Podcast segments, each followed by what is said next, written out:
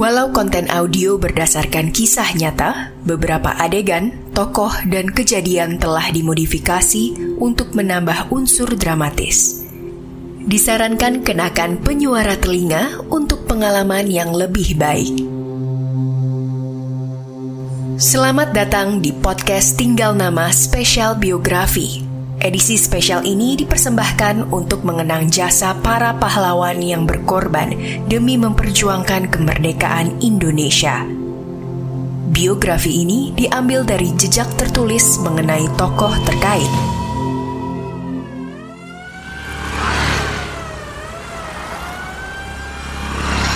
Jumat, 18 Maret 1966 Presiden Soekarno berangkat dari Istana Merdeka menuju Istana Bogor dengan empat mobil jeep pengawalan, dua di depan dan dua di belakang.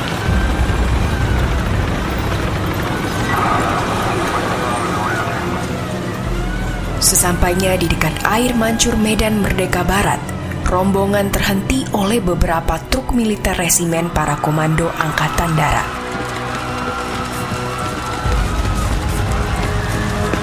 Pasukan resimen para komando Angkatan Darat yang mencegat pun mengokang senjatanya. Situasi tegang. Kedua pihak sudah siap melepaskan peluru tajam.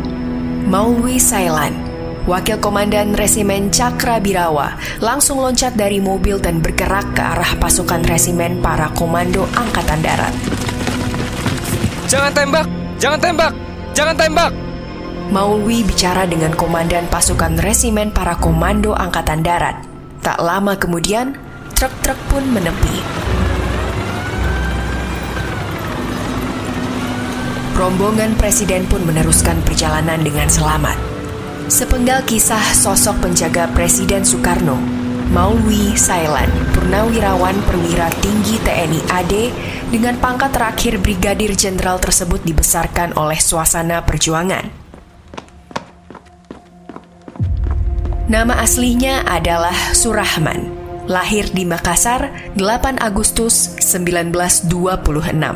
Dari ayah yang merupakan seorang pedagang sukses yang masuk ke pemerintahan, Amin Sailan, dan Sukamtin dari keluarga dokter. Gurunya yang merupakan orang Belanda di sekolah dasar Katolik Frater School sulit mengucapkan namanya. Ia pun mengganti nama Surahman dengan nama Maulwi. Lulus Frater School pada 1939, Maulwi lalu masuk ke HBSB atau Horher Burher School bagian B Eksakta dan menempuh pendidikan lima tahun.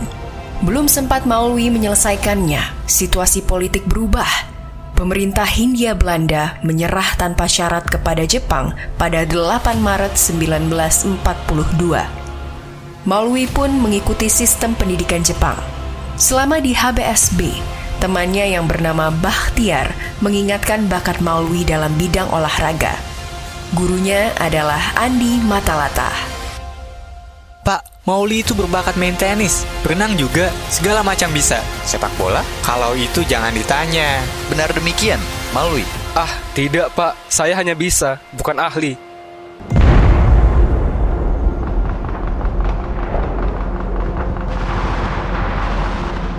Kekuasaan Jepang tak berlangsung lama.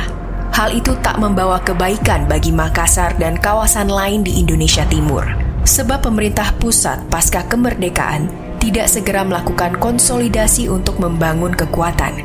Hingga pada 2 Oktober 1945, tentara Belanda kembali datang melalui Nica dengan mendompleng tentara Australia. Pada 2 Oktober juga terjadi peristiwa panas di Makassar. Hal tersebut terjadi akibat pasukan KNIL, kebanyakan berdarah Ambon, berbaur dengan sisa-sisa pasukan Belanda yang menyerang pemuda dan rakyat yang memakai lencana merah putih di Jalan Losari dan sekitarnya. Rakyat pun marah dan dua hari kemudian menyerang balik. Peristiwa itu dikenal sebagai Ambon Murd, pembunuhan orang Ambon. Semangat para pemuda terus membumbung. Mereka bahkan dipenuhi kegembiraan, memenuhi santero kota Makassar dan sebagian besar Sulawesi Selatan dengan bendera merah putih.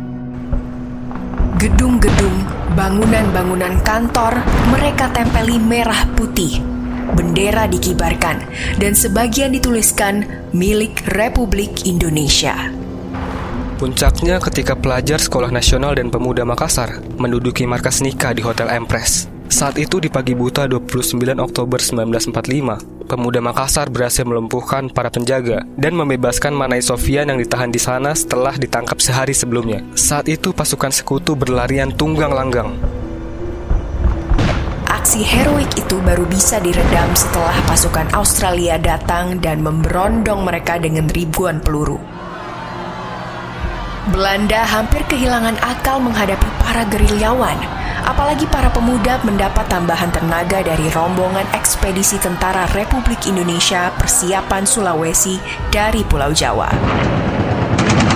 Belanda melancarkan operasi militer besar-besaran dan melepas pasukan khusus di bawah Kapten Raymond Westerling pada Desember 1946. Westerling melakukan taktik pemutusan hubungan gerilyawan rakyat dengan teror, pembunuhan, dan pembantaian tanpa melalui sidang pengadilan. Pembantaian dimulai di kota Makassar dan sekitarnya pada 11 hingga 16 Desember 1946 lalu bergeser ke wilayah sekitarnya hingga 5 Maret 1947. Pembantaian dan teror yang dilakukan sangat efektif sehingga sendi-sendi perlawanan gerilya berantakan. Pelayaran berawal dengan sampan berdayung, berganti ke perahu sandek dengan cadik, lantas berganti ke pinisi besar lengkap dengan layar. Sampailah mereka ke Karimun Jawa. Dari sana, mereka berlayar lagi ke Tegal dan diterima Angkatan Laut RI. Kemudian diantarkan ke Yogyakarta untuk bertemu dengan Kahar Muzakar, Komandan Resimen Hasanuddin di Jawa yang dikenal sebagai TRI Persiapan. Belum lama di Jawa, Maulwi dan kawan-kawan dari pelajar Sulawesi harus angkat senjata di Kebumen, Jawa Tengah. Hal itu karena Belanda melanggar perjanjian Linggarjati dengan melakukan aksi polisionil pada 20 Juli 1947. Belum sebulan di sana, kami sudah harus maju ke medan pertempuran lagi di Sido Bunder. Selanjutnya di Yogyakarta, saya banyak melatih pasukan, termasuk para preman dan narapidana. Maulwi juga ikut dalam misi pertempuran di Malang Selatan dan selebihnya mengisi kehidupan dengan ikut klub sepak bola Indonesia Muda dan bersekolah lagi di Magelang. Baru mulai bisa menikmati rutinitasnya sebagai pelajar, Kapten Maulwi Sailan disibukkan kembali oleh peristiwa Madiun 1948. Tiga bulan kemudian menyusul aksi polisionil kedua Belanda tanggal 27 Desember 1948, Belanda menyerahkan kedaulatan Hindia Belanda kepada Republik Indonesia Serikat. Maulwi Sailan lantas kembali ke Yogyakarta. Ia masuk ke Korps Polisi Militer atau CPM yang dibentuk pada 22 Juni 1946 di bawah Komandan Suryadi Suryadharma. Kemudian, Maulwi Sailan ditugaskan oleh KSAD RIS, Kolonel AH Nasution untuk membentuk CPM di Makassar. Semula, Presiden Soekarno mempercayakan pengawalan dirinya kepada detasemen kawal pribadi yang semua anggotanya adalah polisi. Tapi karena Presiden beberapa kali menjadi sasaran pembunuhan, Menko Hankam atau Kasat Jenderal Aha Nasution membentuk pasukan pengawal Istana Presiden yang lebih sempurna. Saya termasuk yang ikut dipanggil dari Makassar untuk mempersiapkan pembentukan pasukan pengawal Istana Presiden, sekaligus ditunjuk sebagai kepala stafnya.